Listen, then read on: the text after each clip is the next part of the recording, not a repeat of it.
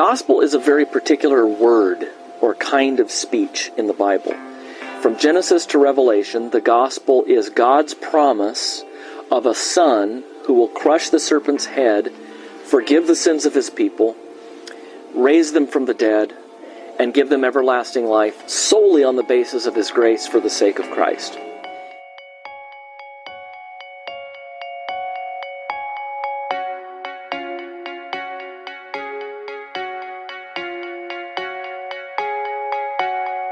If you're interested in the, the beginnings of the church, you know, I think looking at the creed is a great way of, of getting into church history and really seeing where the faith kind of came together.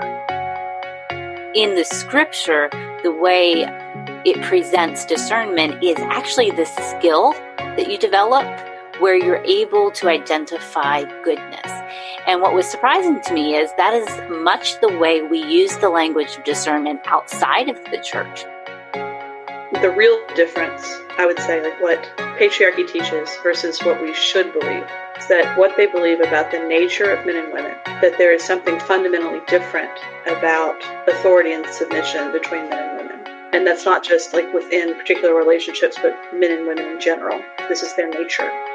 What are the duties required in the ninth commandment? The duties required in the ninth commandment are the preserving and promoting of truth between man and man. The gospel never tells us something to do. The gospel tells us about something that's been done. This episode deals with some sensitive content, and so it may not be appropriate for younger audiences. Hi, welcome to Theology Gals. This is Coleen Sharp, and my co host is Rachel Miller. And we are going to talk about infertility today. We have a special guest with us, Karen Terrazas. This is something that she talks about a lot. If you follow her on her Twitter, which I can link that in episode notes and also her blog, especially kind of the church and ways the church doesn't always deal so well with it or um, ways that we can improve and kind of having some honest conversations about it. I was thinking about this. Um, it wasn't talked about very often, you know, when I was thinking about when I was having my first kids.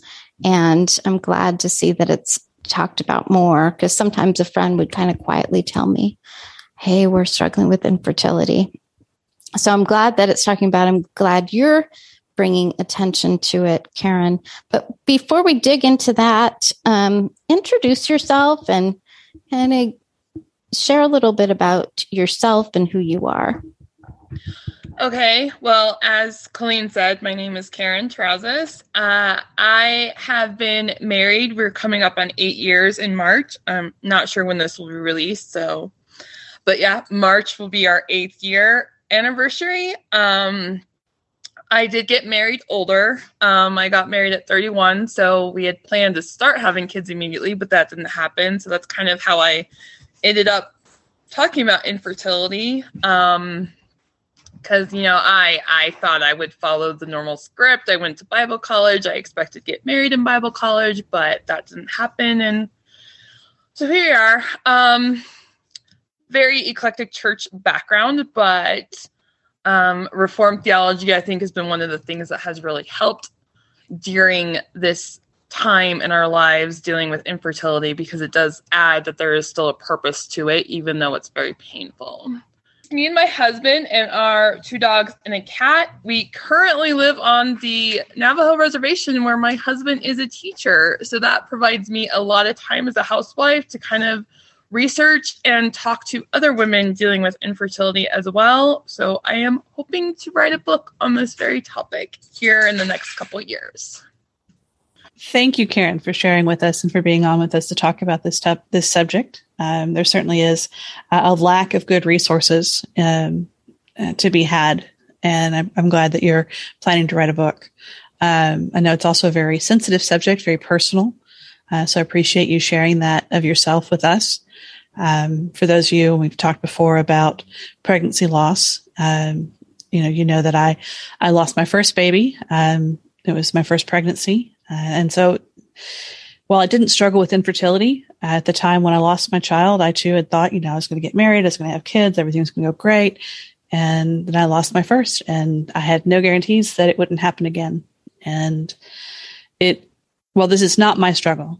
It was certainly something that I, I faced and thought about um, as I, I adjusted to the reality of my world.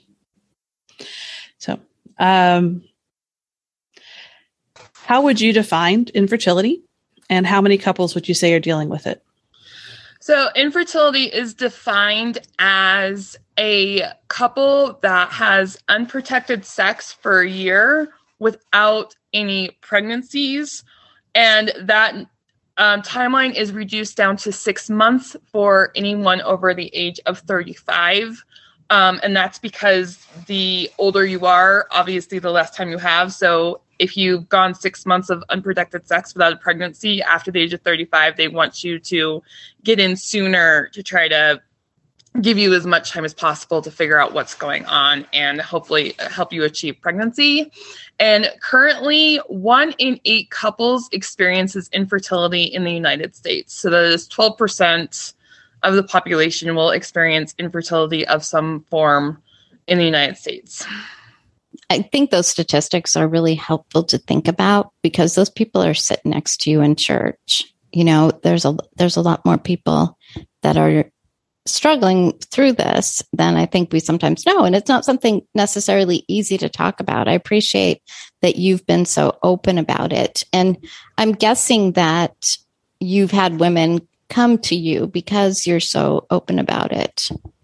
Yes, it's it's been ironic for as big a church as my husband and I have been in, we haven't actually been in a church with another infertile couple. We've kind of managed to skate between those statistics, but my inbox on Twitter is full of women telling me their story and thanking me for for speaking out about it because it is considered such a taboo t- topic in so many circles um, and i'm hoping to do a little bit of my part to to break the taboo and to break the shame i have I have a cousin who's dealing with secondary infertility.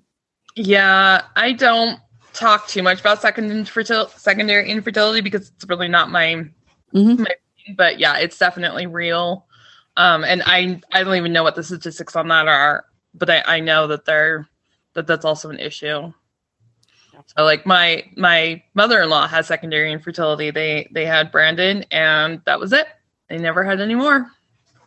Well, I mean, he has an older he has an older brother from a previous marriage, but mm-hmm. yeah, yeah. I heard a a Christian radio show years ago. I mean, this is probably like twenty years ago, where they d- they did a discussion about infer- infertility and secondary infertility, and um, and that's the first time I'd I'd even heard of that and learned about it.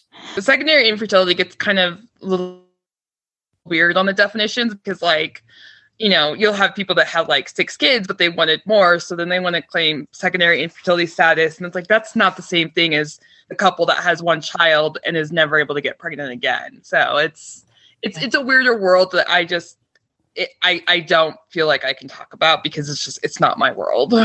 But yeah. Yeah. I think a lot of times um that when we think about infertility, we think about something being um, wrong with the woman that she can't conceive, but it can also affect men. And actually, I have um, a situation like that in in my own family uh, that dealt with infertility and went and got all the tests and and um, you know found out that it was the husband and that had a low sperm count.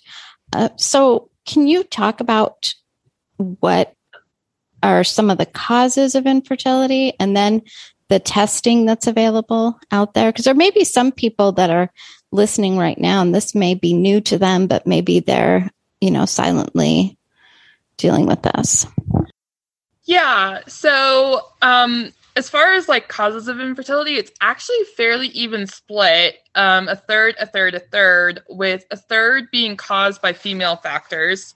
A third being caused by male factors, and a third just being unknown, where they can't pinpoint a cause, and so they just don't know. Which, unfortunately, was what my husband and I got. The well, we don't know why you can't have kids and why you can't carry a pregnancy. So, big question mark there. But as far as the causes we do know for men it's it's pretty straightforward it's it's going to have to deal with their sperm so it's going to be a low sperm count low mobility or low morpho- morphology that's the the shape of the sperm. Those are the things that are going to cause problems on that would be considered male factor. For women it's a much much more complicated. Um so my recommendation to any couple to the woman who is starting to wonder what may be going on with they're not getting pregnant, even though you know they're they're not using protection, is um, step number one is to get a copy of the book taking charge of your fertility. And i can link that in the episode notes. Yeah it's by Toni it's taking charge of your fertility by Toni Weschler. Um it Great is book. the gold standard for understanding your body. Um and I think that's the first step is to read that book and then to start temping, which is where you get a basal thermometer and you take your temperature at the same time every morning before you get out of bed, because that's going to give you a lot of information about your cycle that will be very helpful to your doctor to see. So it's going to tell you if you're ovulating, because obviously one of the one of the problems could be is that for whatever reason you're not ovulating. So what you may miss may think is your period is actually something else and temping is going to show that. It's also going to show if your luteal phase which is post ovulation is really short so that there's not to- enough time for um, a egg that may have been fertilized to fully implant into the uterus and and and be able to survive. So that is one of the most helpful things is to start getting your information about your cycle through charting. And there's a lot of free apps that can do that. So you don't have to do it by paper and figure out all the craziness that comes with that.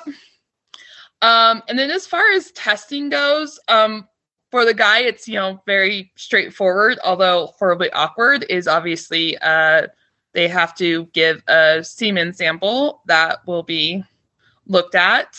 Um, and just for couples to know, most clinics do allow couples to do that at home now and bring the sample in um, because obviously the way it's done in clinic would probably be against most people's moral standards um, because from what i understand from talking to a guy is you go into a room with all kinds of magazines and do your thing Right. Um, so I do think it's helpful for Christians to know that there is the option to do that at home. So it's just between husband and wife.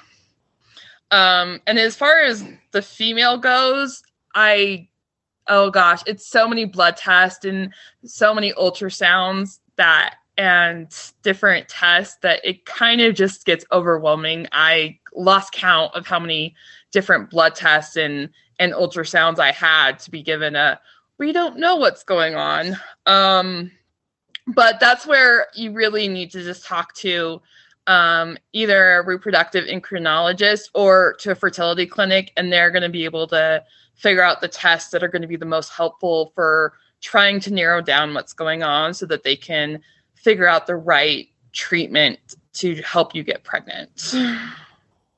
I just wanted to add that um, the Taking Charge of Your Fertility, it's a great book, even if you're not struggling uh, or aren't, sure if you're struggling with infertility, just understand your cycles. If you just want to understand better about how to conceive, how to understand your body and what's going on, it was very helpful, very informative. And I, yeah, I've recommended it many times.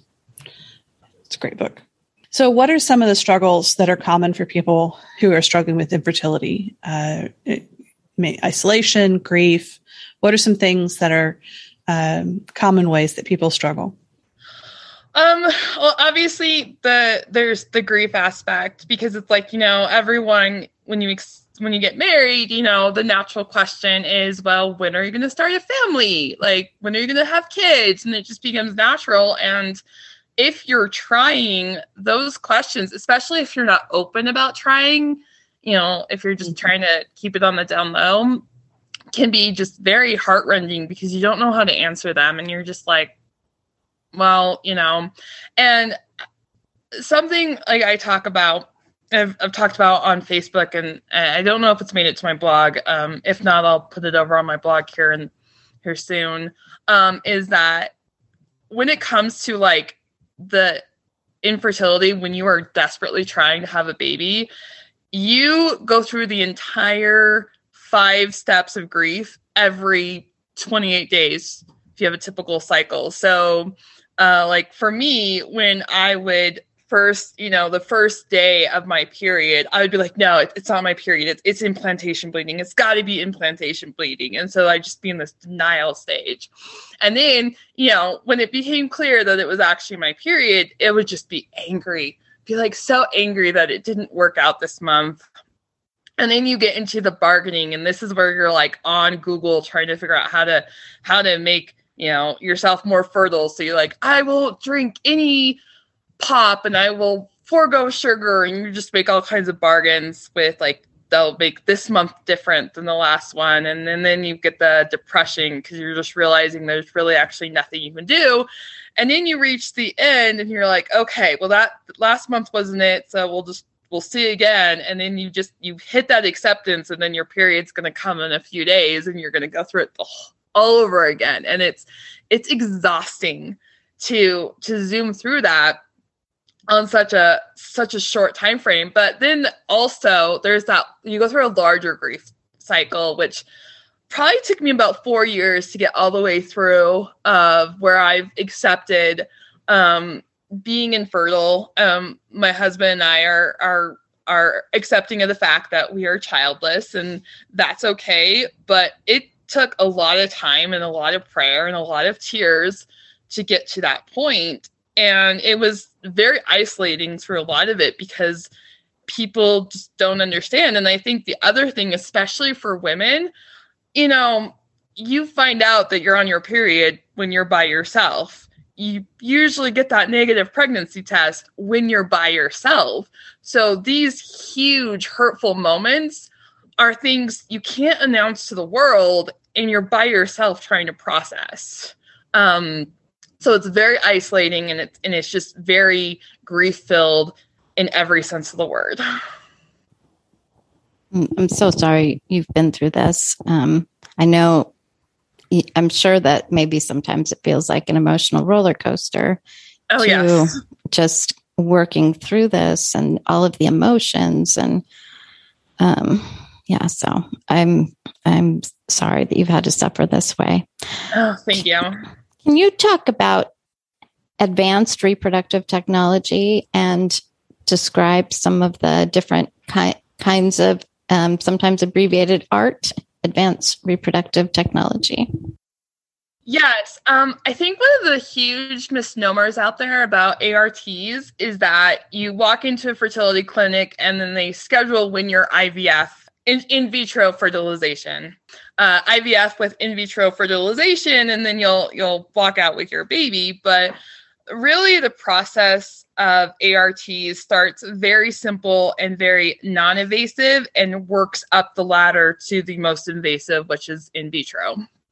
Um, so, like when we went to the clinic, um, the the doctor basically started with very simple you're going to have timed intercourse. So your cycle is X number of days. I want you to have intercourse on day 11, 13, 15, and 17. And you do that for a couple of months. Um, and then they'll add in to, okay, well, let's let's add in OPKs or ovulation prediction kits, which are, you know, you can get them at the store um, or Amazon, and basically you test your urine until you get a positive test telling telling you that you're going to ovulate in the next 12 hours. And then obviously you get busy when um, you have that positive opk and so then you do that for a few months. And then the next step is well we'll start looking we'll start doing ultrasounds to see when you're ovulating. Um, and then you still time it around that. And then you then you get into the drug protocols which where you take different um, fertility drugs that are that are supposed to help with um, either helping normalize your cycle or you know for some women if they're not ovulating it's to make them ovulate. Uh, for for some it's okay you're gonna release multiple eggs so that there's more of a chance that um, one of them will be fertilized. And and then you get into the more scientific realm where you can have either an iui which is um, intrauterine insemination where they take the husband's sperm and put it directly into the uterus bypassing the vaginal canal altogether. Um, or ivf which is the most invasive most technical where they take retrieve eggs from the, the mother or the wife and the sperm from the husband and put them in a petri dish and have them fertilize there. And then at either three days or five days they'll put um, those embryos into the mother hoping that they'll stick. So it's it's a you don't go straight to ivf it's it's a process. So you know one of the things that i've had friends and family deal with are uh, frequent miscarriages and mm-hmm. the the pain of of that, uh, as well as other types of infertility. Can you talk a little bit about about that particular issue, infertility with frequent mis- miscarriage, as well as um, what early testing and chemical pregnancies? Yes, it's I have found when it comes to infertile women, there's there's two types. There's there's the ones that will avoid testing because they find pos- they find negative pregnancy tests to be triggering, or there's the other ones that will start testing as early as six six days past ovulation, mm-hmm. and you know most pregnancy tests, if you look at them, advise that you not take them until the day after your missed period, but they're also so sensitive that I've seen people on forums get positive pregnancy tests as early as eight days past ovulation. So that's almost um, six days before a missed period.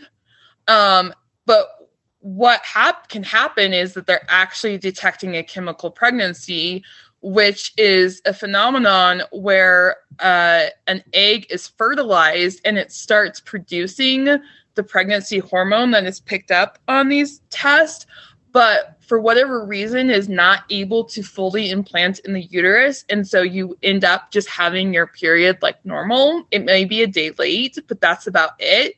And so you will have a huge overlap with people that have discovered their chemical pregnancies and infertility because of early testing. But the other side is is early testing can be very important for some of the treatments. So for example one thing we've discovered with me is is i don't produce the progesterone i should when i have been pregnant which for listeners i've had six miscarriages.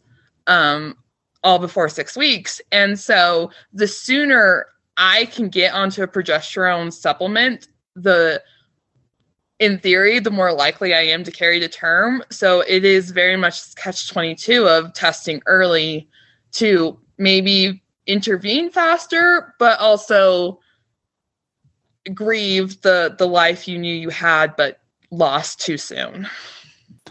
I want to talk about the church a little bit and how we approach this subject. Um, what are the what are some of the struggles specifically in the church for those dealing with infertility? And maybe as part of that, talk about how maybe even some of the teachings out there that make this more difficult for someone like you.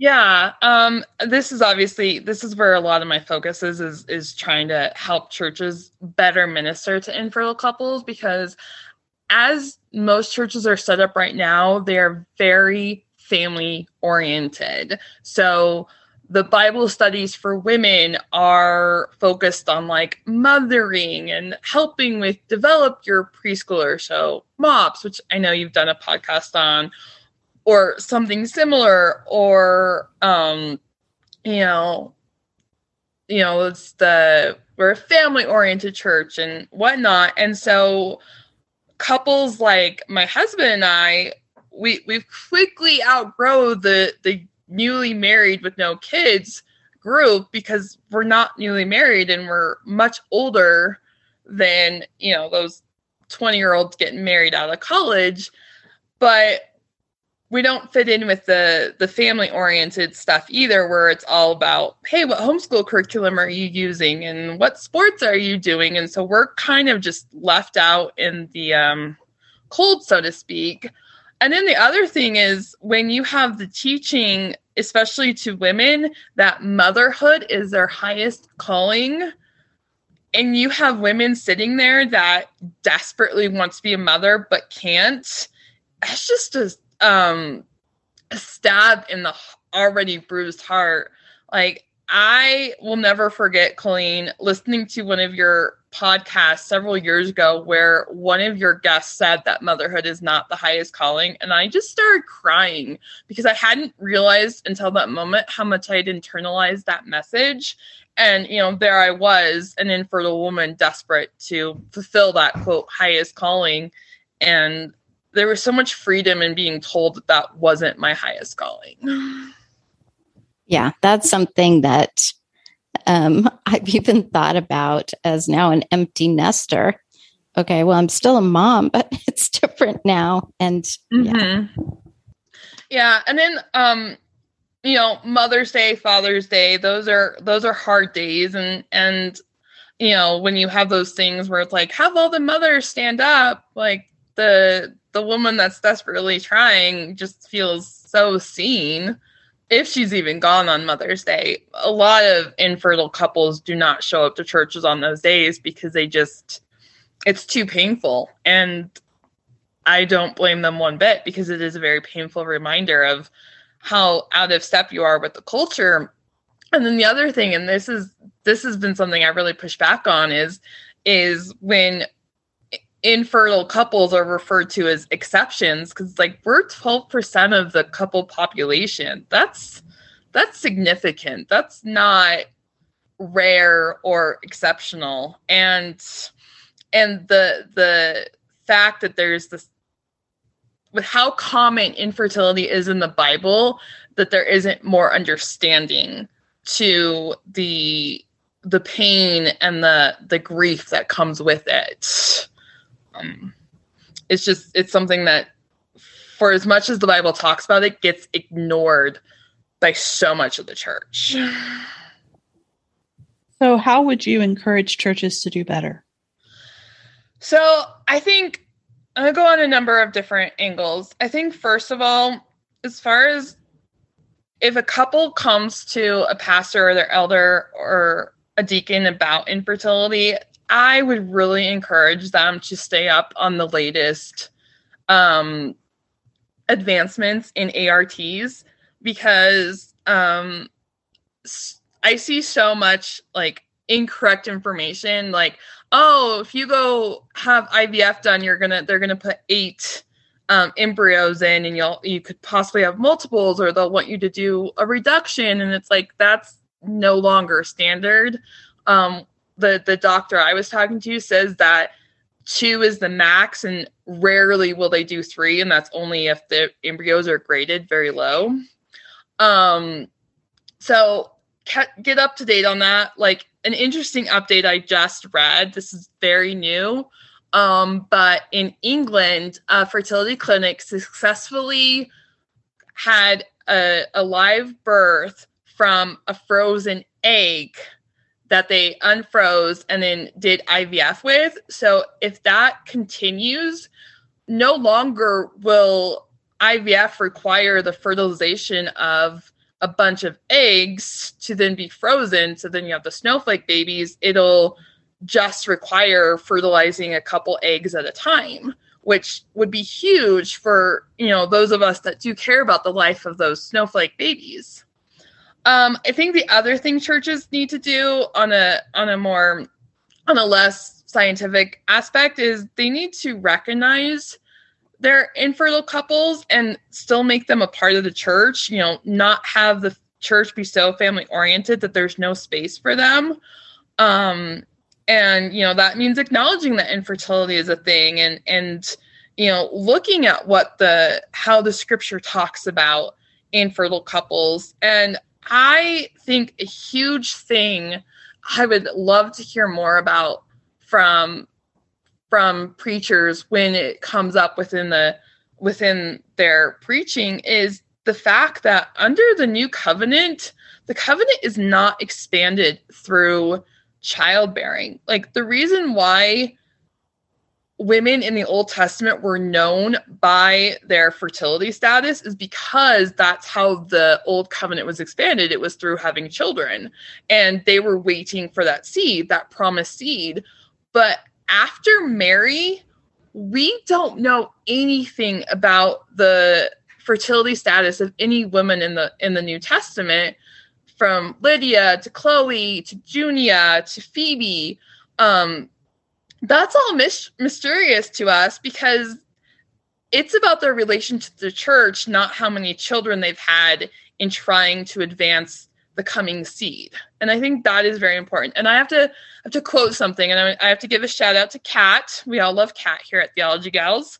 Um, she said on her Facebook page back in December quote i personally do not need one person to weep with me that i've not born a physical child. I need people to rejoice with me that i have eternal spiritual children all over the place. I am not in mourning. I am blessed. My loves no christian is barren. The holy spirit sees to this. And unquote.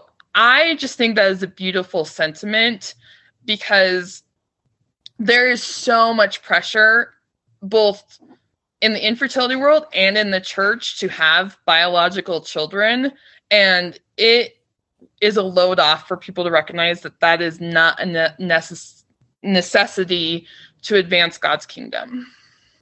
So, beyond churches specifically, and you gave a lot of um, great encouragement there, I know that we have a lot of people that, you know, have a friend or somebody at church that's struggling with this right now. And I'd like you to talk about, on a more personal note, things that could be encouraging. But I also want you to talk about things not to do.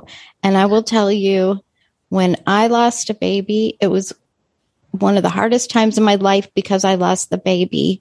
Um, as had a second trimester miscarriage, and the whole situation was extremely difficult.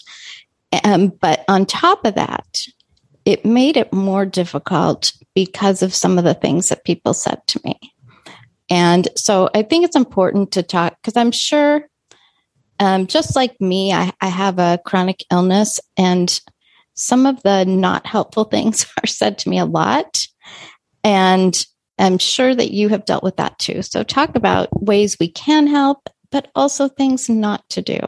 So I think ways that uh, people can help individually is you know just being willing to listen to to share in that burden somehow.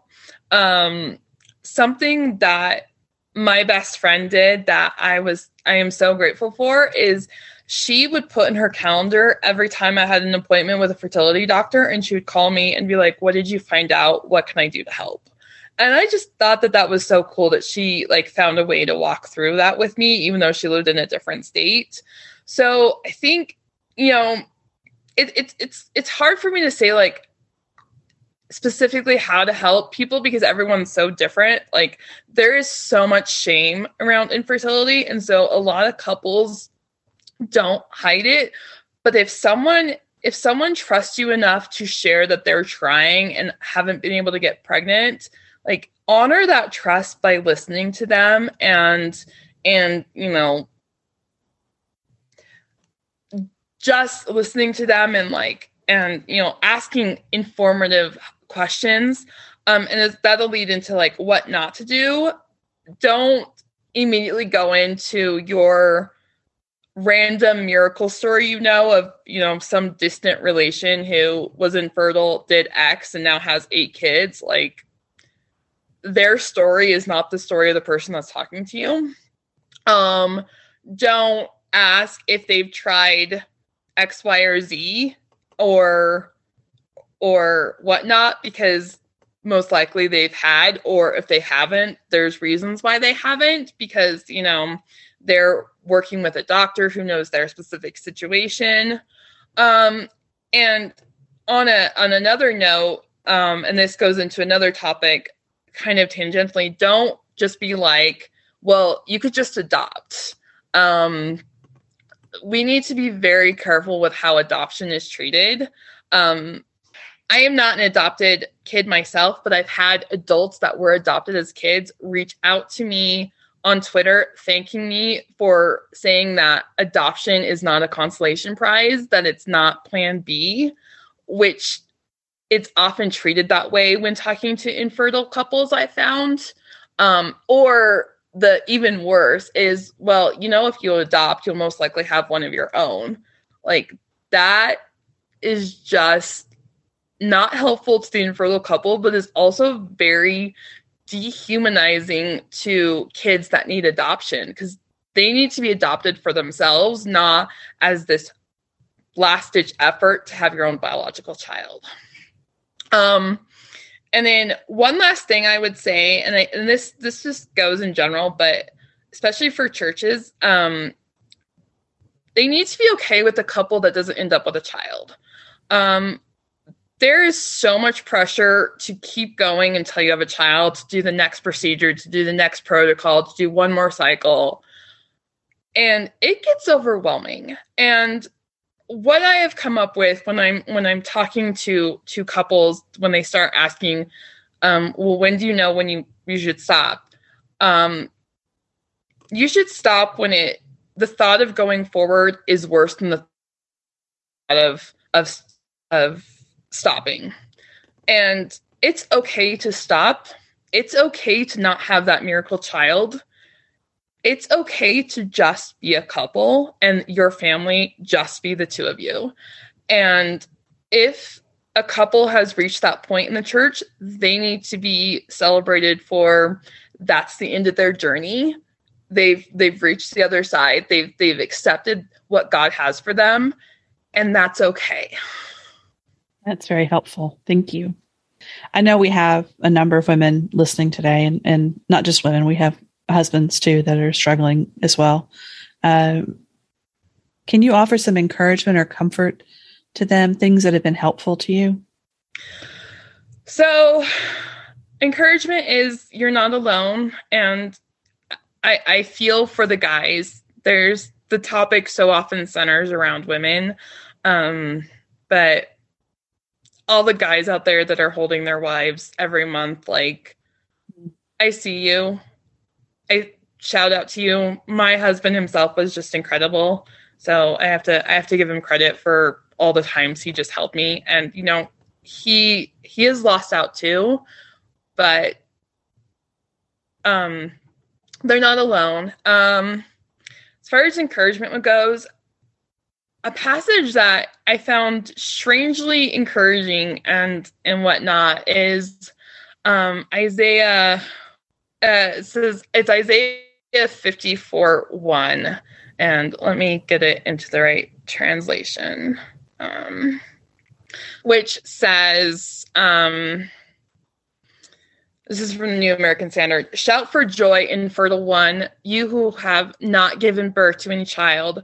Break forth into joyful shouting and cry aloud, who have not been in labor. For the sons of the desolate one will be more numerous than the sons of the married woman, says the Lord. And back when I was really trying to come to terms with being infertile, I, I, I did a whole study on joy in in the Bible, and I was struck by the fact of how often joy was juxtaposed against um, infertility or barrenness, and that's because you know in biblical times that was like the worst thing that could happen to a woman was to be infertile because she had no chance to to be the mother of the seed the promised seed.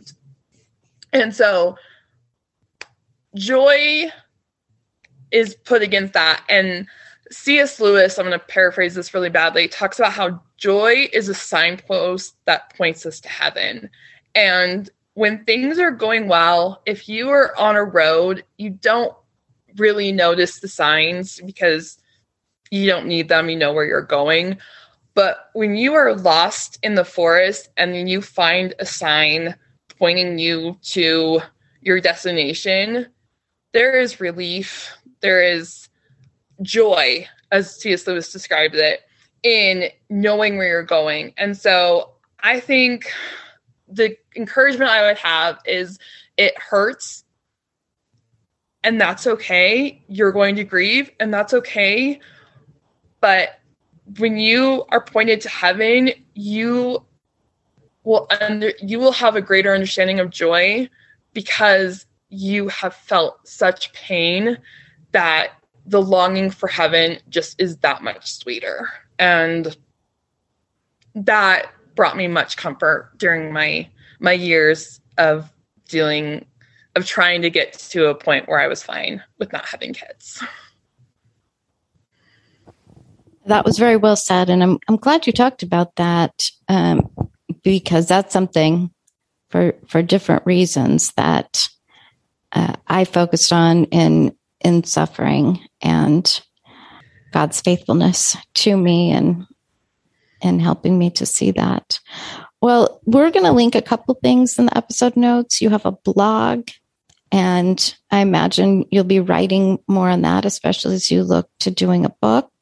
And then yes. I'll, also, I'll also link. You're very active on Twitter talking mm-hmm. about this, so I'm going to link your your Twitter also, and then the book that you mentioned earlier on this. I think this has given us a really excellent kind of overview on the on the topic. And you know hopefully i know you've talked about wanting pastors to um, understand this this subject more. And i know we do have some pastors that that listen to us. Is there anything we we didn't hit on that maybe you would like to mention uh, i just just a couple things i, I do want to say to anyone listening to this, um, uh, you can DM me. Like that's fine. I'm willing to talk to anyone and any pastors. Like I, I've said, I would love to just sit down with pastors and give them kind of a crash course on infertility, like even more in depth than we went in on here, so they can better help um, people in their congregations dealing with. And then one last thing I, I do want to say, because I, I, saw this as a common refrain in groups of, of people feeling bad for for feeling sad about their infertility. Like it's okay to mourn being infertile. I mean, the Bible talks about how like the the, the barren womb is never satisfied. So what you're feeling is normal just use that grief to look to Christ, but don't don't beat yourself up for feeling grief over this because that is natural. And don't don't feel shame for your feelings. I, I recognize how much shame shame is around this topic, but this isn't something you should be ashamed of because God does have a reason for it and you can be used in incredible ways regardless of your um, parental status. Yeah, I think you you made two great points there. I remember when we had Darby on the podcast, and something that she said has always stuck with me that as Christians, um, there's sometimes n- not permission to grieve, to mm-hmm. to mourn. You know, well, God is sovereign, and we just need to trust Him. And yes, that is true. But we should still grieve, we should still mourn.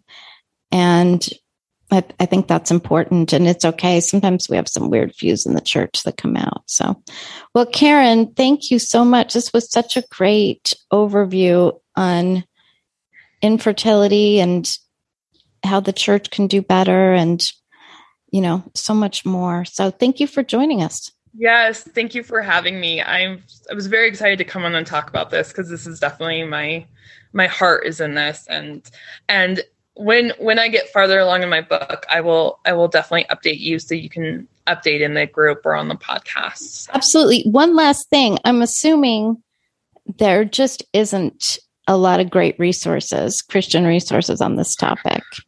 No, there's really not. So as part of my uh my I'm really just in the research phase slash writing up a survey because what I'm wanting to do is very similar to what Sheila what she did for the Great Sex Rescue was I want to get surveys out to get a lot of feedback on how how different women have felt in the church and, and get that quantified and and get stories and then write a book on like what is not helpful and what is helpful.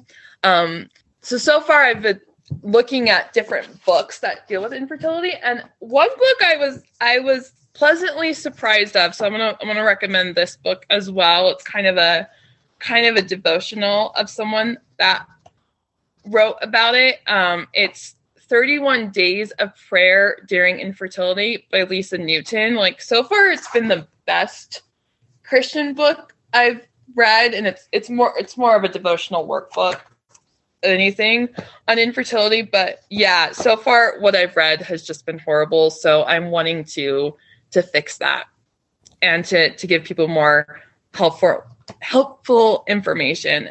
Um, especially from a viewpoint where there's not the miracle child at the end because i i find that kind of hurtful as as a woman that didn't get the miracle child that that's the only voice that's represented. Um i think it's very much like married people writing about single life. It's like you may kind of remember but it's still not the same as as the single that's still living with it. So I I want to write the book from the yeah, I still don't have kids perspective. Well, and as you work on that project, definitely share it with us so we can mm-hmm. pass it along because I know there's so many gals in the group. Um, so, well, um, to our listeners, we'll see you in two weeks.